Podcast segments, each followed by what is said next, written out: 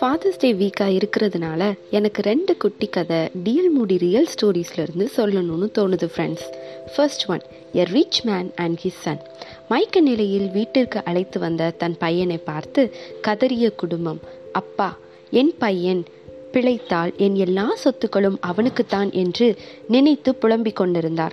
சில மணி நேர போராட்டத்திற்கு பிறகு மகன் கண் விழித்த போது தன் தந்தையிடம் அப்பா எனக்காக நீங்க ஜெபிக்கவே இல்லையா? நான் இன்றும் சில நன் சில மணி நேரத்தில் இறந்து விடுவேன் என்று மருத்துவர்கள் கூறுகிறார்கள்.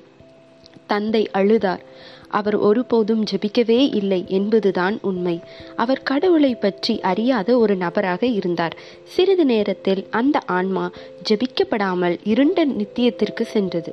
மறுபக்கம் a cobbler and his son தன் மகன் சாகும் தருவாயில் இருக்கும் நிலையை அறிந்த தந்தை அவன் அருகில் சென்று அவன் நெற்றியில் கையை வைத்தார். மரணத்தின் குளிர். ஈரமான வியர்வை திரண்டு வருவதை உணர முடிந்தது.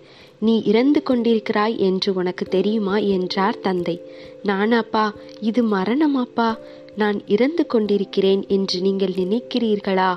என்றான் மகன். ஆ மகனே பூமியில் உன் முடிவு நெருங்கிவிட்டது. அப்போ இன்னைக்கு நான் ஏசுப்பாவுடன் இருப்பேனாப்பா.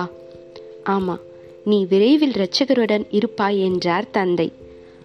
அழாதீங்கப்பா நான் ஏசப்பாவை பார்க்கும்போது நீங்கள் வாழ்நாள் முழுவதும் என்னை கர்த்தருக்குள் வழிநடத்தின விதத்தை கூறுவேன் என்றான்.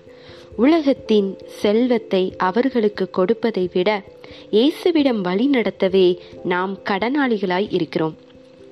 ஒன்று சாம்வேல் பன்னிரெண்டு இருபத்தி மூணுல நானும் உங்களுக்காக விண்ணப்பம் செய்யாதிருப்பேனாகில் கர்த்தருக்கு விரோதமாய் விரோதமாக பாவம் செய்கிறவனாய் இருப்பேன்.